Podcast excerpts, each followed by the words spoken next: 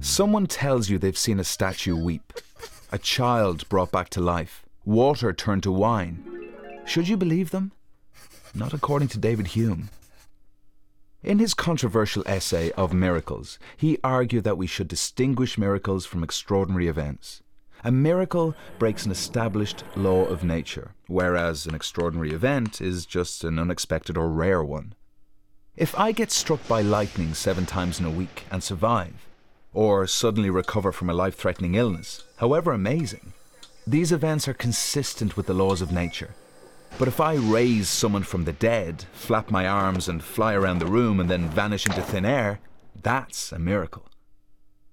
Why shouldn't we believe witnesses of miracles? Eyewitness testimony is notoriously fallible. First, we're all motivated to believe surprising things. It gives us a thrill. It makes for a better story. It can also make us popular if we've witnessed something amazing. Religious motivations give an extra boost to this psychological tendency because witnesses of miracles may feel specially chosen. Hume claimed that if we follow the principle of proportioning our beliefs to the available evidence, there will always be more evidence that the eyewitness accounts were mistaken than not.